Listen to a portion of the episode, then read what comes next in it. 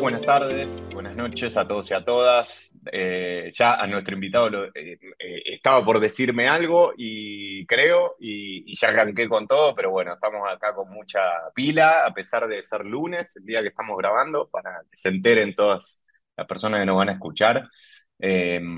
hoy estamos así con mucha energía con mi compañera, con mi amiga Raquel Miño de la Universidad de Barcelona, porque tenemos como invitado a Daniel Brailovsky, Dani eh, es doctor en educación y licenciado en educación inicial, es maestro de nivel inicial, profesor de educación musical, magíster en educación.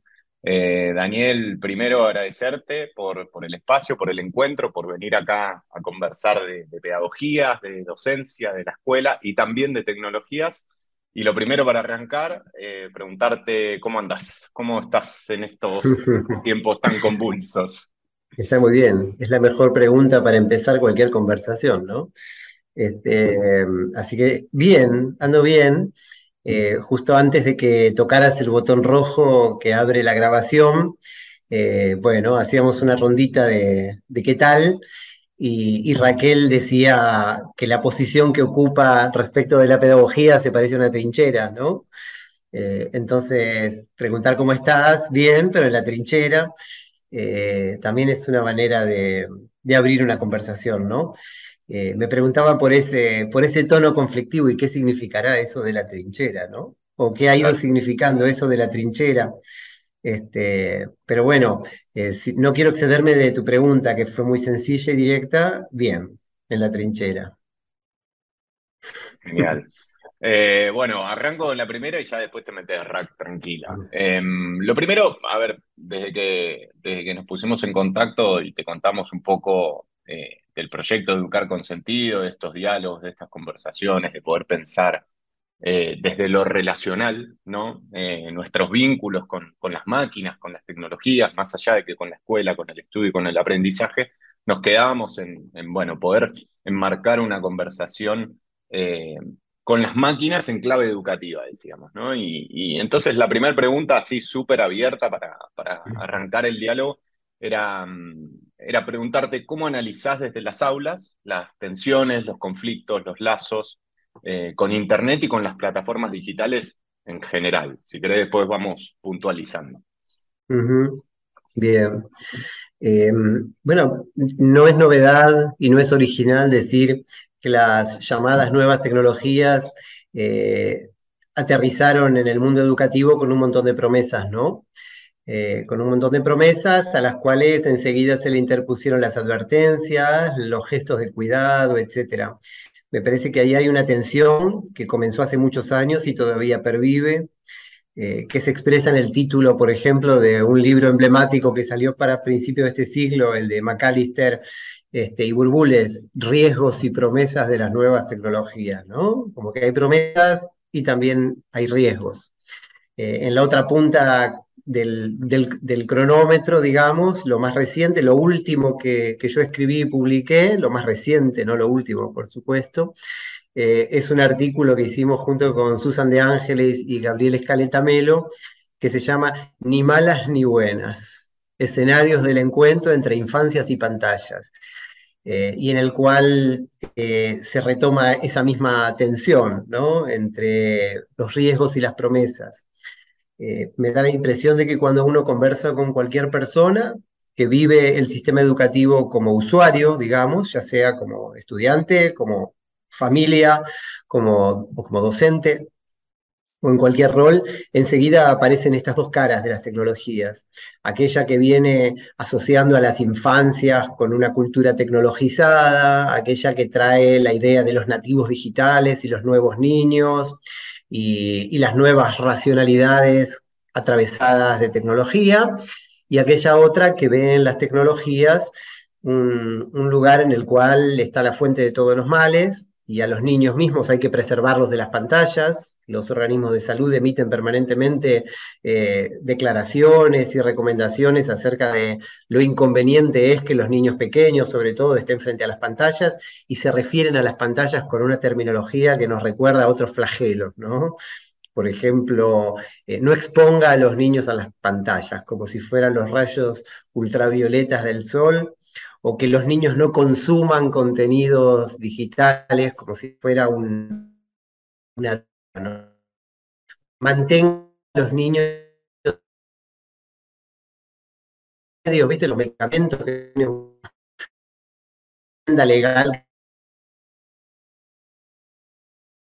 este producto alejado de los niños, señalaría como un primer rasgo de, la relación eh, tecnología, nuevas tecnologías de educación. Pero después me gustaría, si te parece bien, que discutamos, que pensemos qué tienen todavía de nuevas las nuevas tecnologías, porque eh, esta idea de novedad es una idea bastante polémica, bastante problemática. ¿no? Eh, lo nuevo me hace pensar en la escuela nueva, en la vieja escuela nueva, valga el oxímoron, eh, que es un movimiento pedagógico para el que la novedad es la superación de ciertos autoritarismos, de, ciertos enciclopedismos, de ciertas, em, eh, características de la escuela que la ven como detenida en una visión obsoleta del mundo o en una visión mm, no apropiada del mundo. Y la idea de nuevo y de novedad hoy está más cooptado por la idea de la innovación, por la idea de la modernización, que son ideas que vienen muy pegadas a lo tecnológico. Entonces creo que esto de lo nuevo y lo tecnológico puestos juntos hacen un poco de ruido, o por lo menos a mí me hacen un poco de ruido, porque tengo la sensación de que aquello a lo que llamábamos nuevas tecnologías, hace rato que empezó a envejecer. Y, y cómo han envejecido estas nuevas tecnologías, me parece que de varias maneras distintas, ¿no? Por ejemplo, si uno piensa cómo se manifiesta la vejez en una persona, en un ser humano, bueno, eh, el cuerpo se achica, se vuelve más este, minúsculo, eh, se debilita, se debilitan los músculos, eh, hay una cierta insuficiencia en el funcionamiento de determinados mecanismos del sistema, órganos, arterias, esas cosas, disminuye la posibilidad de ver, de escuchar, de los sentidos, digamos. Uno se arruga, uno se encanece cuando envejece. Las nuevas tecnologías creo que envejecen en el mismo sentido físico también, porque a medida que uno este, ve cómo avanzaron las tecnologías a lo largo del tiempo, eh, se observan creo que dos formas de envejecer.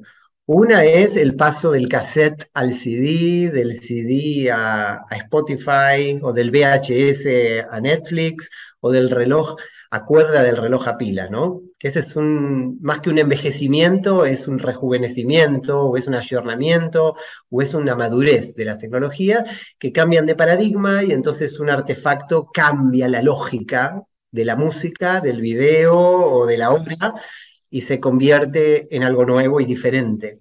Sin embargo, el envejecimiento que me preocupa no es ese, sino el que se parece al envejecimiento humano, ¿no? Los, los dispositivos cada vez duran menos, disminuyen de tamaño, pero también disminuyen en funciones, a pesar de que se los presenta como más potentes, y sus cambios o sus supuestas mejoras están cada vez más atados a, un fenómeno comercial y a la posibilidad de venderlos que a un cambio paradigmático que mejore algo en algún sentido.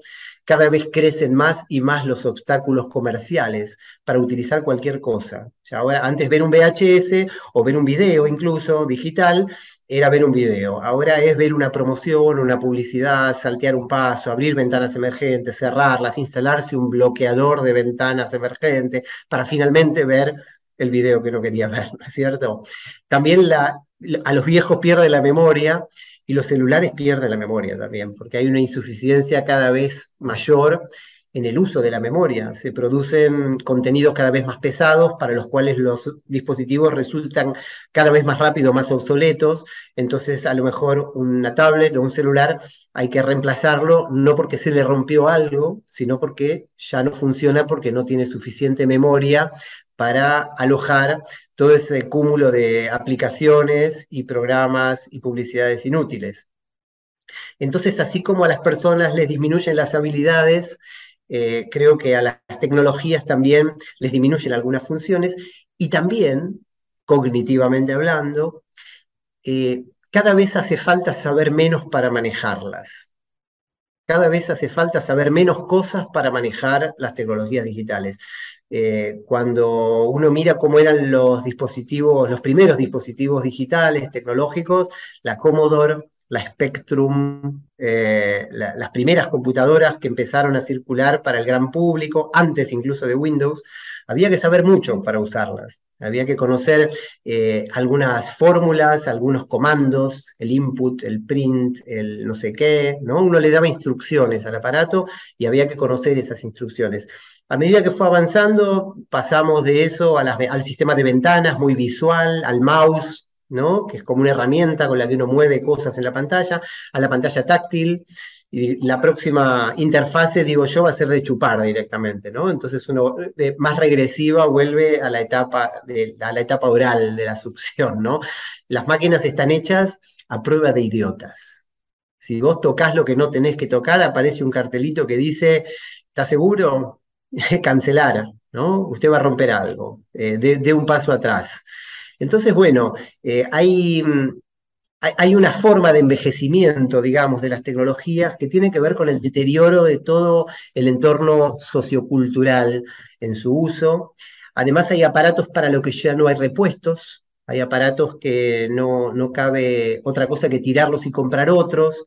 Entonces, esta, esta caducidad programada tan evidente de los aparatos y esa confusión tan explícita, tan artera, tan conveniente para las grandes compañías entre cultura del cambio tecnológico y caducidad programada eh, es, profundamente perversa.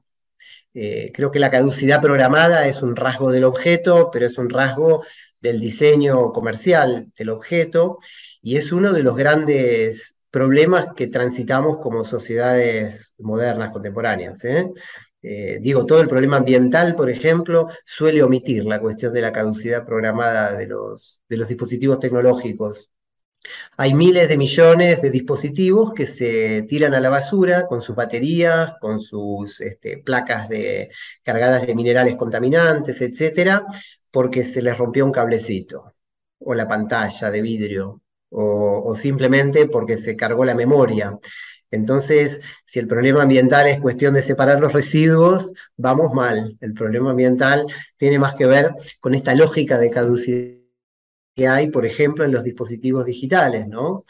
Este, y, después, y para, no extenderme y, comenzar a conversar un poquito y hacer una ida y vuelta, eh, creo que hay otra forma de envejecimiento, que es lo que mi amiga Ángela eh, Ángela Menchón, con quien hacemos el podcast Sueñan los androides eh, en Spotify, tiene, por, ella le da el nombre de gerontofobia de mercado, le dice ella. A mí me encanta el término. A lo que se refiere es que hay aparatos que cuando una persona los usa es signo de retraso, de anquilosamiento, de falta de una actitud innovadora, digamos, ¿no? Porque si vos tenés un, celular de esos que ni siquiera tienen pantalla luminosa, sino que son apenas de esos que te permiten llamar por teléfono, pero ni les cabe el WhatsApp, bueno, a lo mejor a vos te sirve, ¿no?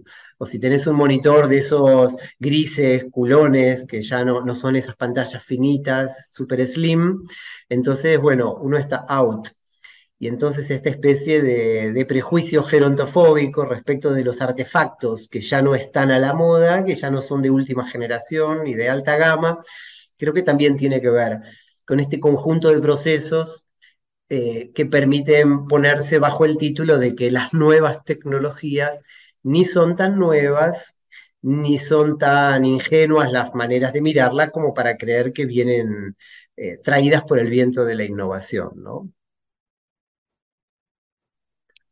Sí, ahí me está haciendo pensar, Daniel, si en quienes diseñan y, venden estas tecnologías al final tienen, tienen ese interés de hacernos cada vez más dependientes, ¿no? O sea, que cada vez dependamos más y cada vez poco, como decía Nicolás Carr, seamos más, más idiotas, ¿no? Eh, como para estar constantemente dependiendo de, Google y de todas las aplicaciones que, que pone nuestro abasto, solamente por mencionar una, una gran corporativa, ¿no? Pero bueno, además de, preguntarte o, reflexionar un poquito sobre esto, ¿no? Sobre qué intereses puede haber atrás de que las tecnologías cada vez haga, falta que seamos igual más, más torpes o, que no tengamos demasiadas habilidades para usarlas. eh, qué interés puede haber, lo llevo hacia, hacia lo segundo que queríamos preguntarte, que era sobre el tema de la atención, ¿no? Justamente porque también muchas de estas nuevas tecnologías de las que hablas lo que hacen es constantemente estar llamando nuestra atención, ¿no? Y estar un poco usando la atención como, como moneda de mercado, ¿no? Un poco lo que, lo que buscan de nosotras. Y queríamos llevarlo también hacia, hacia las aulas, ¿no? Hacia nuestras aulas tenemos estudiantes que nos dicen es que nos cuesta mucho concentrarnos en, la clase, en lo que dices, en seguir el hilo de, una clase magistral, o nos cuesta mucho leer un, texto en profundidad, ¿no? un texto académico. Eh, ¿Cómo relacionas esto con el tema de la economía de la atención? ¿no? Con que ponemos mucha atención a, estas plataformas constantemente, a, redes, etcétera, pero luego en las aulas igual existe un, un parón, la necesidad de pensar de manera más profunda y más calmada ¿Cómo, ¿Cómo, ves este desafío? Y, también en tus clases, ¿qué estrategias usas? O cómo, no sé si también te, pasa esto, solamente nos pasa a nosotros. claro, mira, me gusta, me gusta esa última, ese, ese último inciso de la pregunta, porque hay como una especie de, prejuicio a veces con las preguntas prácticas, ¿no? Cuando, cuando en los congresos, en las conferencias, etcétera, alguien pregunta, bueno, todo muy lindo, pero ¿cómo lo hago en mi aula? Eh, ¿Qué consejo me puede dar para que a mí me vaya mejor con mis estudiantes? Bueno, enseguida esa persona, eh, algunos lo miran de costado como diciendo, bueno, ahí viene la pregunta mezquina, la pregunta... Y a mí me parece que es una pregunta totalmente legítima, por lo menos para mí siempre lo fue, este, porque es, es allí donde se materializa todo lo demás, en el aula, y entonces no, no da lo mismo que hacemos y después salga como salga, no da lo mismo como interpretemos lo que pasó ahí, en el aula. Eh, a mí, en mis clases, y empiezo por ahí, pero después vuelvo a la cuestión central, que es la de la atención, por supuesto. A mí en mis clases me parece, mm, la pandemia me ayudó a, profundizar algo que yo ya hacía antes de la pandemia, eh, y que es darle a las tecnologías a los insumos tecnológicos, al, uso de plataformas este, como modo de comunicación, pero sobre todo al uso, por ejemplo, de documentos en línea, de lecturas en línea, de estrategias de lectura, de guías de lectura para los estudiantes en la universidad, ejercitaciones, etc. Eh, un lugar corrido de los usos por defecto que traen los programas y las plataformas. Me parece que ahí hay una clave súper importante. Eh, todo, todo programa, desde el Google Classroom hasta, eh, hasta el WhatsApp, digamos, traen, traen algunos usos por defecto que el programa ha supuesto que el usuario utilizaría. Eh, ahora, estas cosas están fabricadas de una manera industrial, bueno, igual que los cuadernos, igual que los libros, ¿no? Están hechos en serie. uno puede de todos modos al cuaderno, de arrancarle una hoja y hacerla circular, uno puede al libro subrayarlo de distintas maneras, uno puede eh, hacer distintas cosas con estos artefactos tecnológicos, digitales o no, que llegan a nuestras manos. Y me parece que la clave para hacer un uso soberano desde el punto de vista educativo de estos recursos es hacer un uso artesanal, ¿no? oponiendo la idea de lo técnico y de lo artesanal. Eh, lo técnico, lo industrial, lo producido en serie, eh, bueno, cada, objeto es igual al otro, ¿no es cierto? Estos lentes que me compré en una farmacia, eh, genéricos, son iguales a otros miles de lentes, pero la semana pasada estuve, la anterior, en la provincia de Córdoba, aquí en Argentina, y habían ideado unos marcos artesanales en base a materiales reciclados y los hacían además con unas técnicas muy bonitas y artesanales y cada uno era distinto a los demás. Entonces, así como hay objetos en los que uno reconoce la mano del artesano, creo que en el uso de las tecnologías digitales cabe pensar un uso artesanal, un uso en el cual uno utilice la parte, el pedacito combinado de una manera y de otra, eh, omitiendo las funciones que a uno lo perturban o, le resultan molestas o le resultan invasivas. Eh, creo que este uso artesanal es, es una clave. ¿eh? a modo de ejemplo, hay un ejercicio que a mí me gusta hacer en el aula y que consiste en arrancar una hoja del cuaderno, escribir en ella una pregunta eh, esa pregunta tiene que ser una pregunta de indagación, una pregunta filosófica, una pregunta profunda, va. No, ¿qué hora es? Las 5. Sino, no, de esas preguntas que se clausuran inmediatamente con la respuesta, sino de esas preguntas que uno se hace para seguir pensando un problema. Eh, cada uno escribe la pregunta, se ponen en ronda y le pasa el papelito al de al lado. Entonces, todas las hojas circulan en la ronda y uno se encuentra con la pregunta que hizo otro y la consigna es repreguntar, hacer una segunda pregunta sobre la primera y después una tercera sobre la segunda y una cuarta sobre la tercera, para que vaya como una especie de cascada de preguntas en las cuales la primera pregunta va siendo variada, profundizada, etc. Salen cosas muy bonitas, ¿eh? salen, salen preguntas interesantes. Bástese con hacer el ejercicio uno mismo, hacerse una pregunta y reformularla tres o cuatro veces. Bueno, se va a llegar a un lugar diferente, ¿no? Y si lo hacen distintas plumas, distintas cabezas, más aún. Cuando empezó la pandemia dije, ¿cómo hago esto virtualmente? Entonces, bueno, abrimos documento de Drive que se puede configurar para que todo el mundo intervenga al mismo tiempo en el documento. ¿Vieron? Uno, abre un documento y lo configura para que sea de edición abierta por todo el mundo. Entonces nos vamos por un momento de la videollamada o en paralelo nos metemos en el documento y la consigna es escribir una pregunta con una fuente de color negro.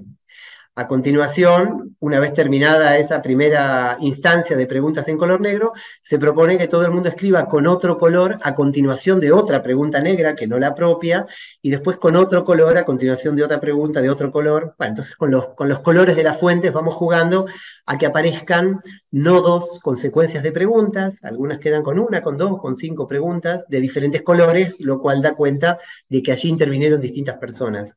El ejercicio no solo se puede hacer entonces digitalmente, sino que aparecen otros elementos. Por ejemplo, los comentarios en el margen que se pueden insertar, y esos comentarios se parecen un poco a este bordecito que hay en el Zoom o en el Meet o en cualquier videollamada, que se parece un poco al pizarrón, pero también se parece a un apunte, pero si es un apunte, es un apunte público. Entonces, pensar estas eh, nuevas configuraciones del aula, digamos, como oportunidades para ampliar lo escolar y no para restringirlo y subordinarse a los usos que supuestamente están previstos para esas cosas, creo que es interesante y es como una condición para pensar todo lo demás. Ahora, en cuanto a la cuestión de la atención, bueno, como vos bien decías, Raquel, eh, yo por lo menos he leído cosas muy interesantes de Inés Dussel eh, en relación a la cuestión de la atención. Ella a su vez sé que lee a José Van Dijk, una, una autora holandesa, eh, bueno, esta idea de que el acto de atender, que está ya en Comenius, ¿eh? si uno lee la didáctica magna, la Pampedia, incluso algunos capitulitos del Orbis Pictus, hace 400 años ya se endiosaba la atención como la condición de la escolaridad, ¿no es cierto? Y eso fue antes de que existiera cualquier tipo de psicología. ¿eh? No, era la atención de la psicología, era una atención propiamente escolar, la que aparece en los primeros textos pedagógicos fundantes de, la racionalidad de los sistemas educativos modernos. Eh, entonces, si tomamos esta idea escolar de la atención, la idea de la rosa, la idea de Machelen, la idea de, en defensa de la escuela, digamos, la idea de Rancière en El Maestro Ignorante, de que la atención es aquello que empujado por la voluntad eh, convierte a las personas en inteligentes, eh, las pone en situación de estar inteligentes, digo, retomando esto tan bonito que decía Maximiliano López en una entrevista que Ezequiel me recomendó y que yo escuché y que después utilicé para otras cosas, eh, que él decía algo así como que no somos o dejamos de ser inteligentes por condición, sino que hay ciertas condiciones del espíritu que nos ponen predispuestos a inteligir, ¿no? Eh, entonces creo que la atención, eh, si es cierto lo que dice Inés leyendo a Bandir, de que se convierte en un producto de mercado, que se, se vende en esos segundos a, a, caros precios para que la gente no tenga más remedio que prestarle atención a una publicidad antes de ver un video, por ejemplo, etc. Es verdad, que eso atenta contra la idea de la atención escolar, que es una atención lentificada, que es una atención que abre otras puertas, que es un modo de estar en la conversación, en la lectura, en el ejercicio, sin apuro, sin búsqueda de utilidad, etc. Eh, pero también es cierto que esto ya sucedía y amenazaba la atención escolar antes de las nuevas tecnologías, ¿no? Eh, recuerdo que cuando yo era chico, la televisión era la caja boba que convertía a los chicos en personas solo capaces de prestar atención en los tiempos que dura un bloque de televisión. Ahora que la televisión no tiene bloques y uno puede ver seis horas seguidas de series sin publicidades en una plataforma, no somos menos idiotas que antes. Eh, y se le acusaba también, recuerdo, a los videoclips. Los tiempos del videoclip, se decía. Ah, los jóvenes de ahora están formateados por el tiempo del videoclip, ¿no? Le daban, sí, a MTV me acuerdo que se le pegaba mucho. Claro.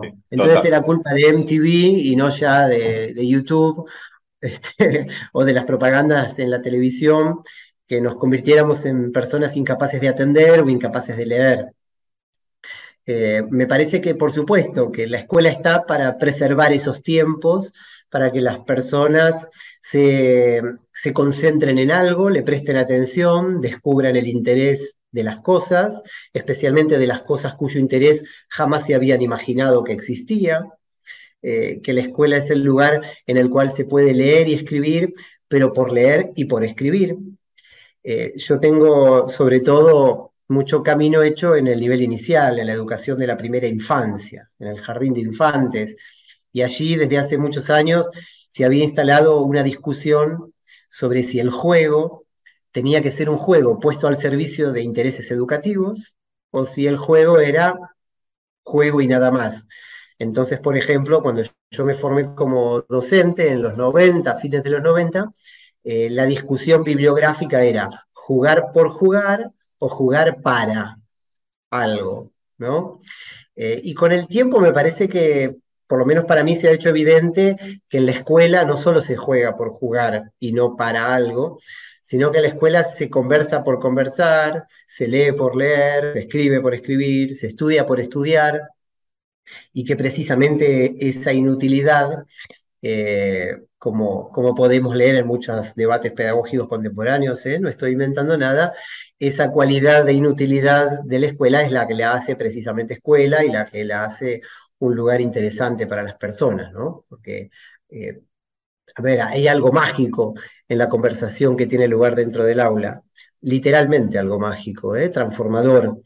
Uno, uno entra el primer día a la facultad, por ejemplo, porque quiere ser arquitecto y después de cuatro o cinco años egresa con el título de arquitecto y uno conversa con esa persona y habla como arquitecto, piensa como arquitecto, construye casas, conceptualiza el espacio.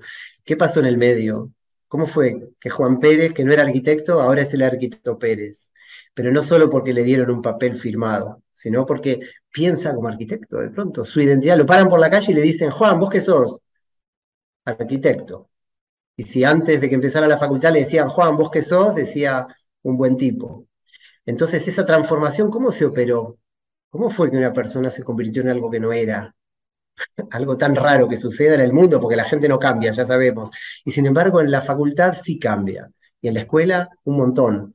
Cambia porque se expone a una conversación sostenida a lo largo de años, pero una vez por semana o dos veces por semana, con distintos interlocutores, con los cuales no hay una finalidad práctica. A mí no me, no me transforma profundamente hablar con el mecánico del auto sobre si hay que cambiar el cable de embrague o la correa de distribución. Esa conversación no me transforma demasiado, me aporta alguna información.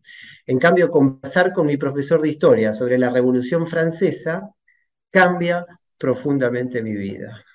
Y la cambia definitivamente precisamente porque es una conversación que no obedece a resolver un problema, sino a transformarnos en la conversación. Y esa conversación sostenida, desprejuiciada, honesta, cómoda desde el punto de vista afectivo, incómoda desde el punto de vista intelectual, digamos, informada por unos libros que están sobre la mesa mientras conversamos, este, cuidada por una institucional, con la mirada de ciertos este, ojos sociales que se hacen presentes a través del currículum, de las evaluaciones, de los programas de estudio, etc. Bueno, es una conversación que tiene ese mágico poder de transformación y que lo que busca es producir atención, que las personas le presten atención al espacio, a los ladrillos, a los materiales. Y así es como se convierten, por ejemplo, en arquitectos. Digo yo que elegí un mal ejemplo porque ni soy arquitecto ni entiendo mucho de esas cosas, ¿no? Tendría que haber elegido un ejemplo más cercano, por ejemplo, profe. Pero bueno, creo que por ahí podría ir la cosa. Total. Em, te escuchaba, Daniel, y, y, me acordaba de, algunas ideas que, hemos leído tuyas o, mismo en otras conversaciones. Em, y, a nosotras nos quedó muy, como muy claro, vos, vos definís que, que en la escuela nos enseñan cosas, sino nuestra relación con las cosas, ¿no? Lo relacional, de vuelta ahí como como una clave, eh, pero nos pasa a, nosotras en clase con, Raquel que muchas veces intentamos eh, hacer esta operación, ¿no? De, intentar colocarse en, clave relacional, de poder cultivar cierta atención o ciertas miradas. Y puntualmente te lo pregunto por la lectura, ¿no? Hay como muchos eh, discursos de los jóvenes ya no leen, o ya no se leen más en las nuevas generaciones, simplemente se leen posteos o publicaciones. Y de hecho, empíricamente cuesta, ¿no? Poner una lectura, poner un libro, va muy como, como a contratiempo, ¿no? Con, con todo lo que solemos hacer en, en, la vida cotidiana. Entonces, me gustaría preguntarte puntualmente eh, qué tipo de, de, ideas o qué tipo de estrategias eh, utilizás eh, justamente para acercar a, a, chicos y a chicas a tener a cultivar otra relación con la lectura, ¿no? Y, te cierro con un paréntesis testimonial de algún estudiante de este año, que es, nos tiran los libros por la cabeza en, la escuela, ¿no? Es como que nos dicen, tienen que leer eh, El Quijote y, quizás sin preparación, sin una intro, sin una presentación, ¿no? ¿Cómo, te parece que, podríamos empezar a pensar nuevas estrategias de acercamiento al conocimiento a través de la lectura, por ejemplo. Hmm. Bueno, si es verdad que docentes no enseñamos cosas, sino que enseñamos, al menos desde nuestra relación con las cosas, entonces la lectura, eh, bueno, una la puede considerar eh, apenas un medio, un método, un, vehículo a través del cual enseñamos otras cosas, o podemos hablar de cómo se enseña la lectura y cómo se enseña a leer, ¿no? Eh, hay una idea instalada del sentido común de que se enseña a leer en primer grado de la educación básica y que los chicos ya aprendieron a leer durante la escolaridad primaria y reforzaron esos conocimientos como para pulir la técnica durante la escuela secundaria, formalizaron, y que después la universidad es el lugar en el cual uno no aprende a leer, sino que uno que aprende un oficio, una profesión, una materia, eh, para el cual la lectura es algo necesario, pero que ya se da por hecho. Y ahí están todas las discusiones de los que se inscriben en el paradigma de la alfabetización académica, por ejemplo, que tratan de desmentir esta idea y de decir que en realidad uno escriba oraciones bimembres sin faltas de ortografía y con coherencia textual y usando correctores y todo eso, eso no es lo mismo que escribir como pedagogo o que escribir como filósofo o que escribir como maestro, ¿no? Que hay un, aprendizaje de una escritura profesional que la universidad debería enseñar y de ahí salen un montón de ejercicios, ¿eh? un, montón de, un montón de propuestas muy prácticas para el aula que hacer reseñas de las clases, que darles textos incompletos para que ellos los completen, que darles disparadores textuales para que organicen los textos, que darles una estructura y que esa estructura funcione como un borrador de partida. Bueno, hay, un montón de manuales y de libros en los cuales se desarrollan eso, ese, tipo de técnicas. Esto desde el punto de vista más metodológico, ¿no? Eh, en ese punto, eh, a mí siempre me ha resultado simpática esa, e, e, ese, enfoque, hasta dediqué un par de años junto con Ángela, a quien ya mencioné, a hacer una investigación que se plasmó en un libro después llamado Estrategias de Escritura en la Formación, y que es un libro que habla de cómo enseñar escribiendo y aprender escribiendo, ¿no?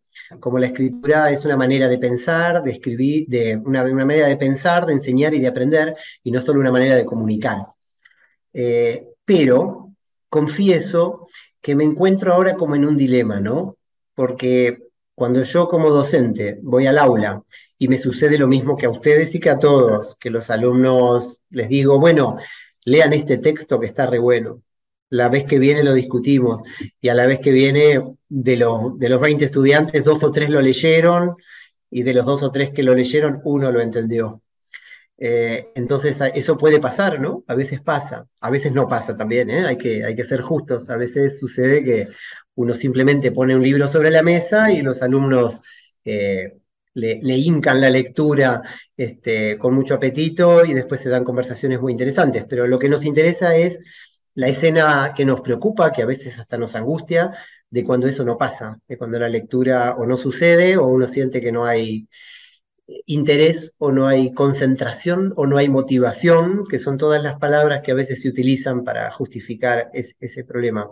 Y el dilema en el que me encuentro es que o bien confío, como dice Carlos Escliar, que a los estudiantes hay que dejarlos en paz, hay que darles un libro y uno no puede leer por ellos y uno no puede más que proponerles una conversación alrededor de la lectura, o eh, en el otro extremo, tal vez, las visiones mucho más, eh, digamos, propensas a andamiar técnicamente la cosa, que llenan a los alumnos de guías de lectura y de un montón de artefactos que hacen que leer sea completar un formulario acerca de lo que el texto dice, y entonces esto se vuelve algo, bueno, muy controlado, ¿no? Y la experiencia de que a uno lo dejen en paz y de sumergirse en el texto como quien se tira al, al agua, al río, también se pierde. Eh, me remito a mi propia experiencia de lectura. Hay textos para los cuales necesito ayuda de otros que ya los hayan leído y textos que no. Entonces, no sé, a lo mejor antes de profundizar, por ejemplo, en un determinado autor, me, me, busco por ahí alguna compilación en la que otros hablen de lo que les pareció leer a ese autor y recién después me meto si pienso que me va a parecer difícil. Hay otros autores con los que prefiero eludir cualquier mediación, eh, hay lecturas, sobre todo literarias, en las cuales no trato de entender, sino de, ir al cine, en el libro. Eh, creo que este abanico de posibilidades de las lecturas, por un lado, y el hecho de que cada grupo es distinto y la relación de cada grupo universitario, escolar, con la lectura viene de una historia diferente o se encuadra en preocupaciones diferentes, hace que no haya fórmulas mágicas. Eh, a mí me gusta pensar que cuando pienso en este aspecto de la enseñanza, como en muchos otros, hay una parte que es técnica. Y definitivamente, eh, si a los estudiantes de primer año les acerco lecturas, tengo mucho cuidado de cuáles sean las primeras lecturas. En general, elijo dos textos para empezar una materia, por ejemplo, didáctica una materia que yo he dado mucho a lo largo de muchos años, en distintas instituciones, profesorados, universidades, etc. Y para didáctica yo les doy dos textos. Uno, sencillo, directo, honesto y escrito por mí mismo, que se llama ¿Qué es la didáctica? ¿Y por qué es importante? Entonces ahí escuchan mi voz. Y escuchan mi voz y ese texto además lo adecuo. Le hago algunos cambios, le, limo alguna oración, le otra, le pongo una imagen, se la saco cada cuatrimestre, le voy cambiando alguna cosita de acuerdo a, a, quiénes son mis alumnos. Es un apunte de cátedra. Para ese texto no doy absolutamente ningún encuadre que no sea el texto. El texto dice lo que quiere decir porque lo escribí yo pensando en ellos y siento que es un texto directo y honesto. Y después busco algún texto de una complejidad mayor, que viene de otro contexto, algún capítulo, por ejemplo, he usado algún texto de Daniel Feldman, un didacta argentino, profesor de la Universidad de Buenos Aires, he usado un texto que se usa mucho, que se llama La enseñanza, escrito por dos autoras argentinas, Basabe y Coles, eh, o, alguno de Alicia Camilioni, bueno, eh, y para este texto les ofrezco algunas preguntas abiertas y les propongo que si tienen ganas, las utilicen como referencia de la lectura. A veces dejo esas preguntas puestas en un documento de Drive eh, abierto, de edición abierta, para que esas preguntas cada uno las vaya respondiendo públicamente. ¿eh? Y yo no sé quién escribió las respuestas. Si quieren pueden firmarlas y si no quieren no. Pero entonces debajo de cada pregunta aparecen distintas respuestas de estudiantes y algunas no las responde nadie. Entonces son aquellas en las que yo me concentro en la clase siguiente para profundizarlas para todo el grupo, por ejemplo. Eh, pero me acuerdo de un profesor que tuve en el profesorado, no voy a decir su nombre, igual ya se debe haber jubilado, ¿eh? porque era un hombre mayor cuando ya hace 20 años, así que... pero que nos dio una guía de lectura que eran como 50 preguntas para un texto de Piaget e Ingelder, Psicología del Niño. Entonces, eran como 50 preguntas. Uno las veía y decía, oh, voy a, qué lío responder estas preguntas. Pero claro, la primera pregunta era una pregunta que se respondía literalmente con el primer párrafo del texto. La segunda pregunta se respondía, o sea, si el texto decía, por ejemplo, ¿cuáles son los cuatro, la pregunta decía, ¿cuáles son los cuatro factores del desarrollo según Piaget? Entonces, en esa parte del texto, Piaget decía, el desarrollo se explica según cuatro factores, el primero, el segundo, finalmente no sé qué. Entonces, y uno se sentía un estúpido porque estaba transcribiendo el texto en la guía de lectura y la guía de lectura no hacía más de que preguntar una sola cosa, ¿qué dice el texto? Como si la transcripción del texto a partir de esas preguntas. Entonces, en ese momento yo me enojaba mucho con ese señor por lo que hacía. Ahora lo pienso y digo, bueno, lo que a él lo motivaba a hacer eso era que él quería asegurarse de que todos leyéramos el texto. Y, era una manera de leerlo con nosotros, tal vez, ¿no? Un poco paternalista, quizás demasiado. Eh, nos privaba de la curiosidad de ir transitando el texto y asombrándonos de lo que el texto decía y no que la pregunta ya anticipe lo que el texto va a decir, pero evidentemente él no confiaba en que fuéramos a sumergirnos en el texto eh, y no encontró una manera mejor de eh, expresar su compromiso, su preocupación de que leyéramos el texto. Y por eso eh, propuso eso. Eh, más que criticarlo ahora, más que cuestionarlo, me interesa entenderlo y ver de qué otras maneras se puede dar lugar a esa preocupación, que es una preocupación genuina. Porque a lo mejor es verdad que si él no se hubiera tirado el texto por la cabeza, como dicen tus estudiantes, muchos no lo hubieran leído y gracias a que él hizo esa, guía tan conductista, digamos, eh, algunos lo leyeron y después pudieron conversarlo en la clase. Entonces me interesa buscar algo que sea consciente de los problemas habituales que se dan a partir de la lectura en un aula, pero al mismo tiempo respetuoso de esa, de esa profundidad que la lectura permite y que uno la mata si le echa este insecticida encima, ¿no? Bueno, algo así. Daniel, me gustaría como mm, lo mismo que estamos hablando de la lectura, llevarnos un poco a la conversación, porque justo la conversación y el diálogo es algo que estamos trabajando con nuestras alumnas de este curso. Empezamos con una lectura de Bell Hooks, que la verdad que enganchó muchísimo a las estudiantes y fue todo, todo un placer verlas tan, tan interesadas. Y antes justamente hablaste de la conversación sostenida y transformadora que sucede en las aulas, por tanto entendemos que también eh, piensas y, reflexionas y publicas sobre, sobre este tema. ¿no? Y algo que nos está preocupando, no solo a nosotras, sino a nuestras estudiantes también, sobre la conversación en la, en la educación superior, es que mm, muchas veces no todas y todos están representados. Por un lado nos encontramos estudiantes que igual eh, por vergüenza, eh, porque no, no, saben, no encuentran su voz o no, no, sienten que tengan nada que aportar o tienen miedo al error, ¿no? No, no conversan, no, no, participan en la conversación. Em, por otro lado, también eh, yo siento que hay como algunos colectivos que, que, justamente son los que menos participan en el aula. Ah, hoy justamente nos pasó ¿no? que había una, una, chica con grandes ideas, pero no había manera de que las hiciera públicas, de que participaran en el diálogo. Y yo le pero, pero dilas, compártelas, y no había manera. Y justamente coincide, ¿no? Que en muchos de estos casos me encuentro, pues eso, estudiantes de, de colectivos que justamente han estado excluidos de, las universidades por siglos. Y, y, por otro lado también, o sea, la pregunta iría, por un lado, el cómo conseguir que, que, participen todas estas personas, todas las estudiantes, no sé si también desde alguna estrategia, porque estamos acá anotando para, para llevar al aula mil, mil juegos y mil ideas que tuviste, pero cómo, cómo conseguir que ocupen ese espacio todas y todos, y especialmente a aquellas y aquellos alumnos que igual no sienten que, puedan o quieran participar, y luego también por la universidad en general, si, si, todas las voces están presentes, ¿no? O si sigue siendo un espacio como elitista con, con algunas voces solamente que son las que, las que consiguieron llegar al, espacio universitario. Sí, algunas reflexiones que quieres compartir.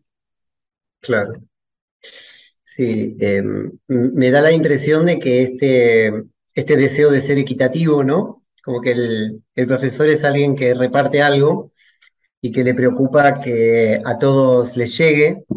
Hay algo de la, digamos, de la justa distribución de aquello que, la escuela reparte, que la escuela ofrece, que la escuela brinda, que, está en, latiendo en la pregunta que traes, ¿no es cierto?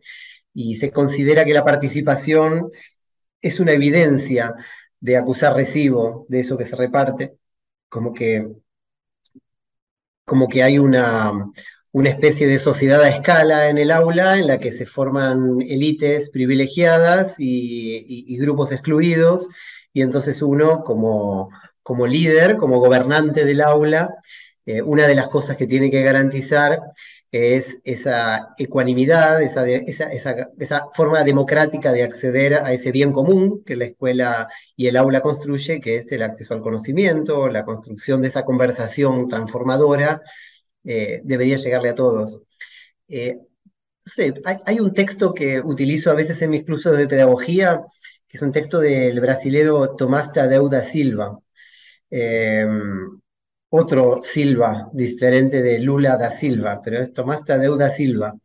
Digo hoy que es el lunes después del domingo en el cual, afortunadamente, Lula da Silva le ganó a Jair Bolsonaro en Brasil. Em, aunque por poquito.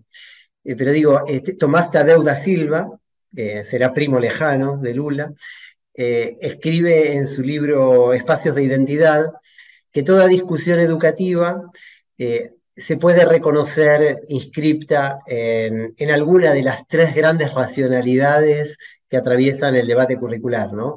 que es la racionalidad más técnica, la racionalidad sobre el método, estamos conversando, diríamos, cuando hablamos desde ahí, acerca de cómo resolver los problemas prácticos y no cómo resolverlos yo, sino cómo los pueden resolver todos, los profesores y las profesoras, los alumnos, las alumnas en las escuelas, un sistema que les sirva a todos, ¿no? Un orden que se funde y que le sirva a todo el mundo.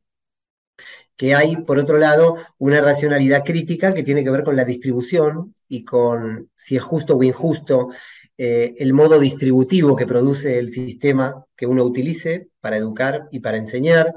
Entonces ahí están las teorías críticas, ahí está la pregunta de Bourdieu, la pregunta por el modo en el que el, estudiante que proviene de un hogar eh, desfavorecido tiene menos este, posibilidades de que le vaya bien en la escuela porque acarrea un capital cultural empobrecido a los golpes por las injusticias sociales y que entonces todo lo que la escuela le ofrece le resulta novedoso, extraño, ajeno, desafiante, y que en cambio hay otras extracciones sociales de los estudiantes que hace que cuando llegan a la escuela se sientan como peces en el agua, porque lo que sucede en el aula es lo que siempre se esperó de ellos, y entonces no hay, no hay, no hay el mismo desafío, pero que la escuela sanciona con sus calificaciones al pobre por ser pobre y al rico por ser rico, y finalmente las agencias como propias las diferencias de origen, ¿no? Les termina echando la culpa.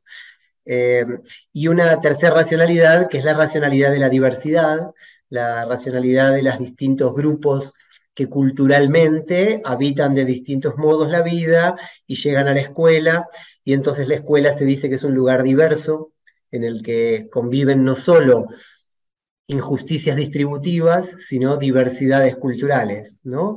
Entonces esta racionalidad poscrítica, la llama Tadeuda Silva, eh, también cuestiona al pensamiento puramente metodológico y sistémico, pero lo cuestiona por otros motivos, que están imbricados con las desigualdades, pero que tienen que ver con las diversidades.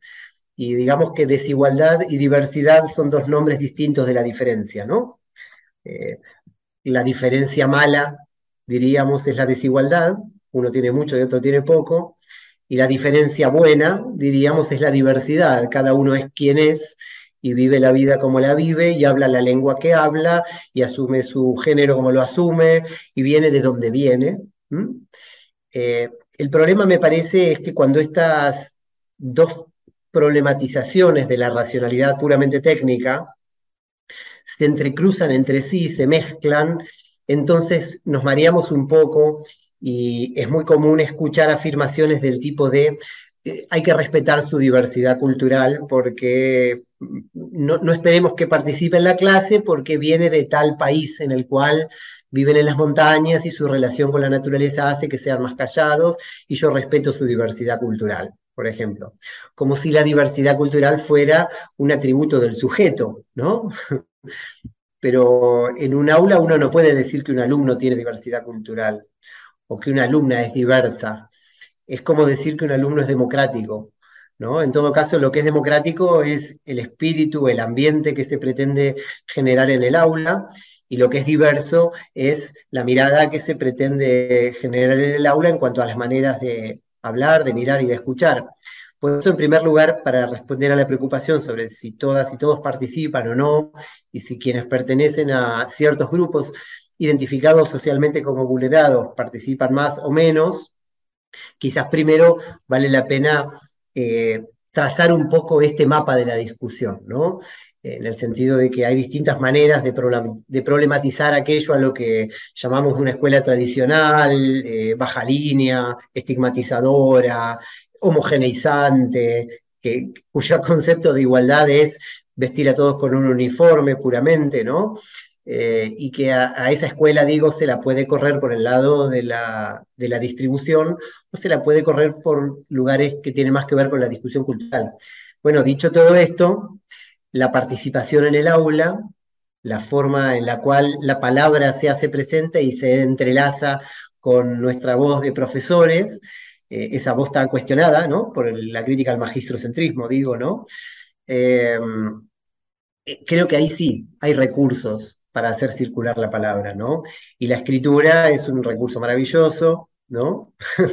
Las formas de mm, de conjurar el tiempo y el espacio del aula, ¿no? De transmutar esos bancos que si se pueden mover se pueden poner en ronda y si se pueden poner en ronda algo puede circular en la ronda y esas escrituras anónimas que van de mano en mano y permiten que el que siente cierta timidez y no se anima a leer públicamente lo que escribió, puede dárselo a otro para que lo lea, o estos modos de establecer algún sistema de alternancias, turnos, intercambios, idas y vueltas, en la pandemia una de las cosas que sucedió es que aquellas personas que por su color de piel, por el tono, por el acento que tenían al hablar, por lo que fuera, se sentían observadas en el aula presencial, en el aula verdadera, eh, se sintieron más seguras en las aulas virtuales, porque había ahí una, una, una, discriminación a primera vista que ya no era tan fácil que sucediera, digamos, ¿no? Entonces, los profes nos volvimos un poco más gestores de la lista en la virtualidad, eh, lo mismo que uno llegaba al aula y saludaba, hola, ¿cómo andan todos? Después uno llevaba una planilla de Excel con los nombres y veía cómo participaban, porque precisamente la participación se convirtió en la apariencia de la presencialidad, de la presencia. ¿no? Eh, en un aula, en un aula de, ladrillos y de pizarrones y de, pupitres, eh, los alumnos dan el presente en una lista y estar físicamente es estar. En cambio, en un curso virtual, la manera de estar es responder a una consigna, eh, hacer una tarea, realizar una consigna, intervenir en un foro. Entonces, participación y presencia se superpusieron de una manera confusa pero interesante. Y quizás vale la pena pensar ese lugar de la participación como una forma de presencia en las aulas ya no virtuales y, un poco viceversa, ¿no? Esa forma de presencia que ya es en sí misma una forma de participar, simplemente estar, en el sentido de que la exigencia de participar, de intervenir, a veces también genera formas impostadas de participar o formas complacientes con lo que se espera que el profesor quiere escuchar y bueno, y eso también es un problema. No sé si respondí la pregunta, por lo menos la hice dar vueltas alrededor de sí misma. Sí, sí, totalmente, Daniel. Em, quería hacerte en, lo personal la, última pregunta, ya después eh, le dejo a, Raquel para, para, que cierre con algunas reflexiones, pero no quería dejar de, de preguntarte por, bueno, ya mencionaste Sueñan los androides, el podcast que estás haciendo con Ángela, eh, que, bueno, donde los dos se ponen a, preguntarse, a leer, a problematizar desde lo educativo eh, todo, todo este aluvión tecnológico que estábamos viviendo. Y puntualmente quería preguntarte un poco el, desde dónde estás encarando el, cruce entre lo digital y, lo educativo, ¿no? Hace unos minutos planteabas que no son ni buenas ni malas, también te escuchamos decir que no son neutras, ¿no? Eh, Paula mm. Sibilia dice que son históricas, las define como históricas, que suponen determinados modos de vivir y no otros, que tienen determinadas creencias. Entonces, quizás como última pregunta quería eh, dejártela ahí, ¿no? ¿Cómo, cómo la comunidad docente tiene que, plantarse, porque queda muy lindo decir, tenemos que ser críticos con la tecnología. Bueno, pero ustedes como comunidad docente le están poniendo el cuerpo a través de, ni hablar, artículos, libros y demás, pero bueno, ahora también dentro de la tecnología, con un, con un podcast, están ahí, eh, bueno, eh, dando la cara eh, en estado de riesgo, ¿no? En estado de pregunta, tratando de desarmar todo lo que es este mundo de las máquinas y tecnológicos. Y, te la cierro, ¿no? Ya se me hizo muy, muy amplio el, comentario. ¿Cómo, ¿Desde dónde pensar lo tecnológico en clave educativa? Mm.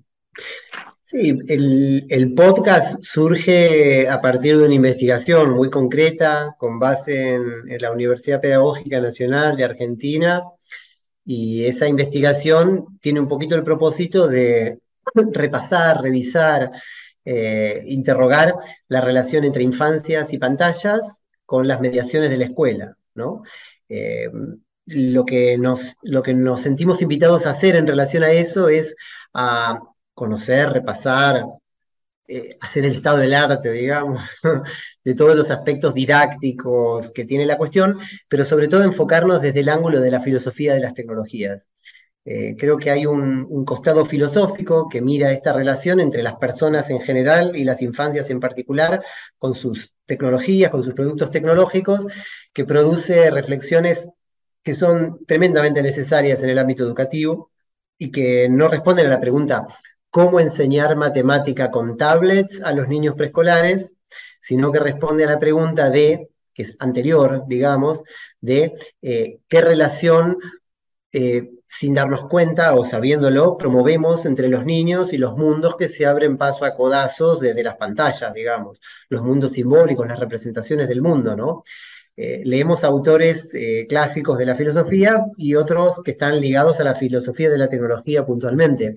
Menciono solo dos. Uno es Langdon Winner, Winner como ganador en inglés, digamos, Langdon Winner.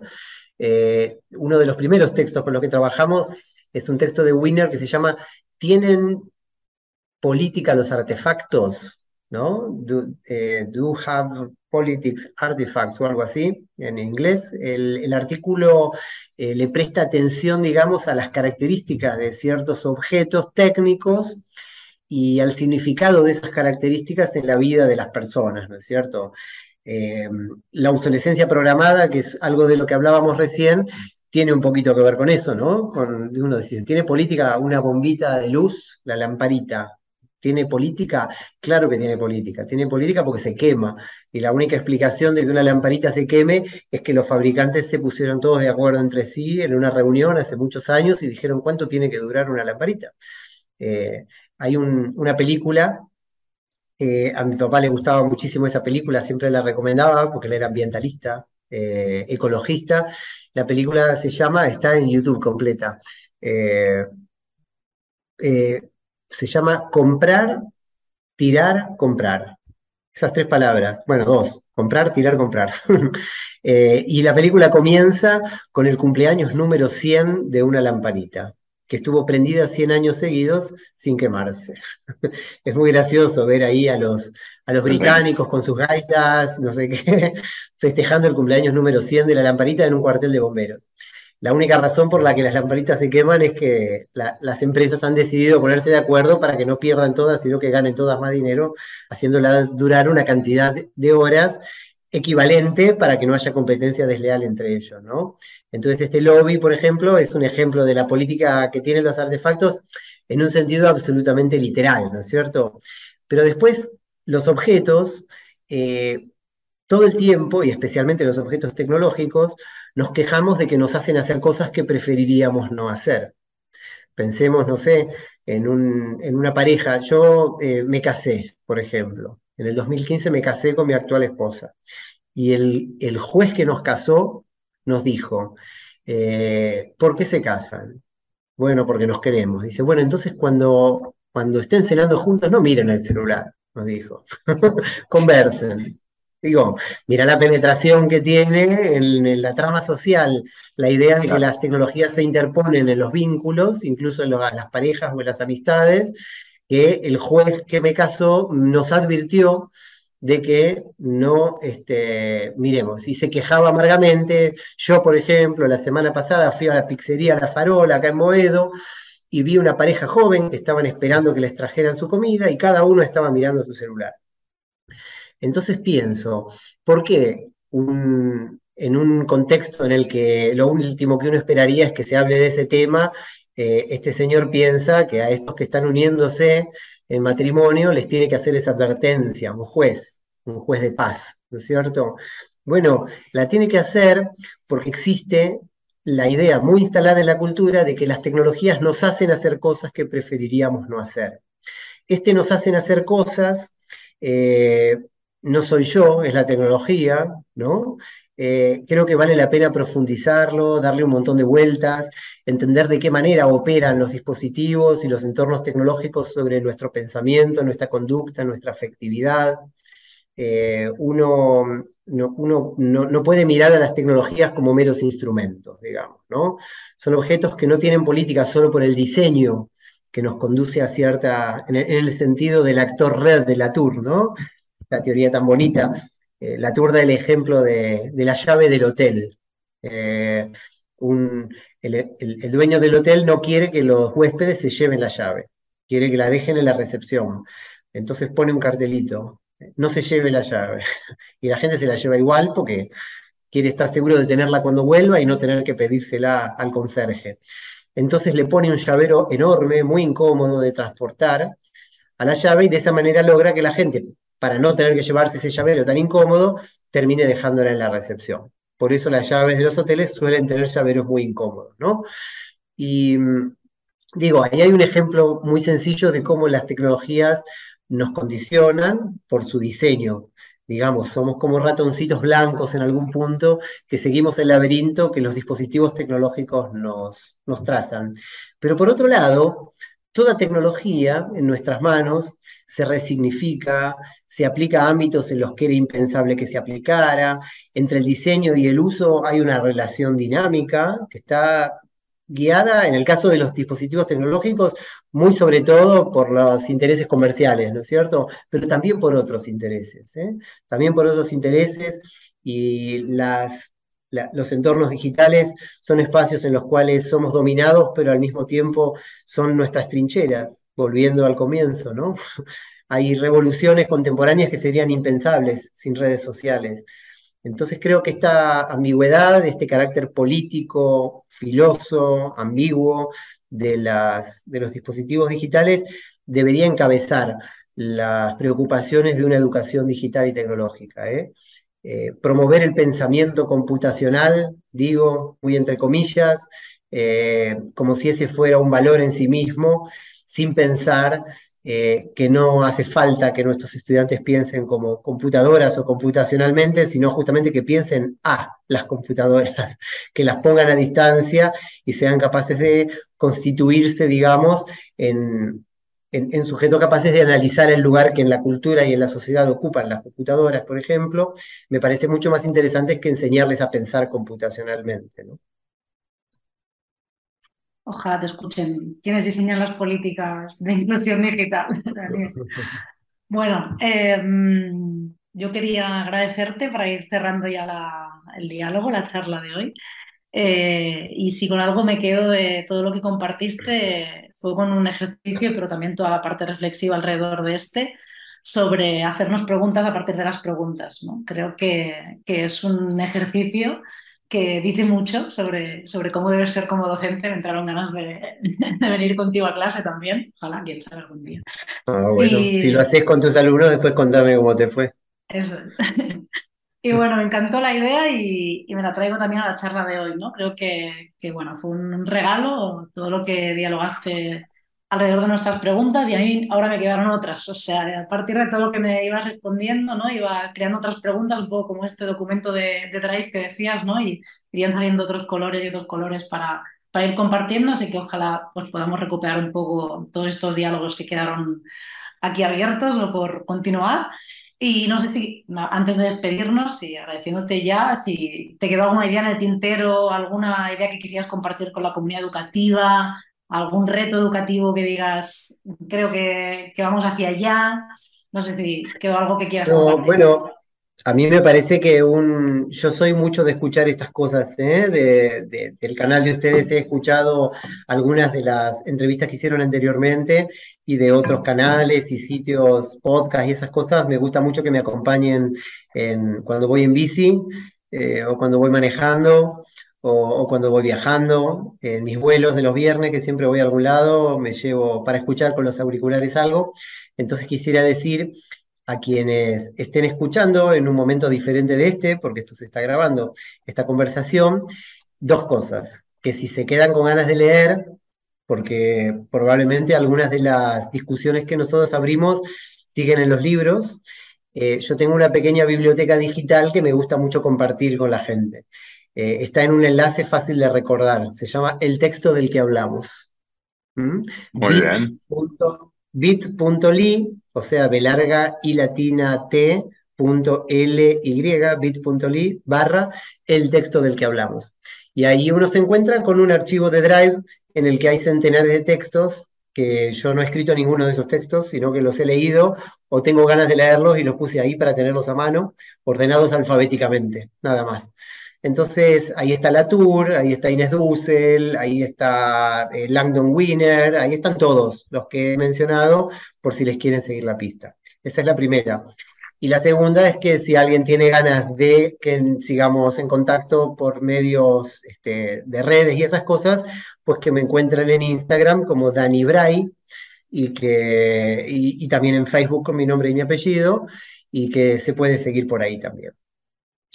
Sí, yo te recomiendo porque te sigo en Facebook y la verdad es que más allá de, lo activo, de, la cantidad de, contenidos que, compartís ahí, no sabía lo del texto del que hablamos, ya me lo, me lo, me lo agendé para tenerlo a mano, pero me parece que, de vuelta, eh, y en nombre de, todo el equipo de Educar con Sentido, agradecerte por, más allá de este tiempo y esta posibilidad que nos que nos diste de conversar con vos, también agradecerte por todo lo que, lo que compartís, ¿no? Lo, lo, que conocés, lo que vas aprendiendo, las dudas, hasta, hasta los pendientes que tenés, eh, los vas tirando ahí. Me parece que ese, ese espíritu en red eh, del cual eh, formás parte, digamos, como, como ideología o como posicionamiento educativo es, es algo que, que valoramos muchísimo y, bueno, de vuelta, agradecerte, Daniel, mandarte un abrazo grande y esperar que esta conversación siga y, en, algún, en alguna instancia presencial. Sería lo ideal, ¿no?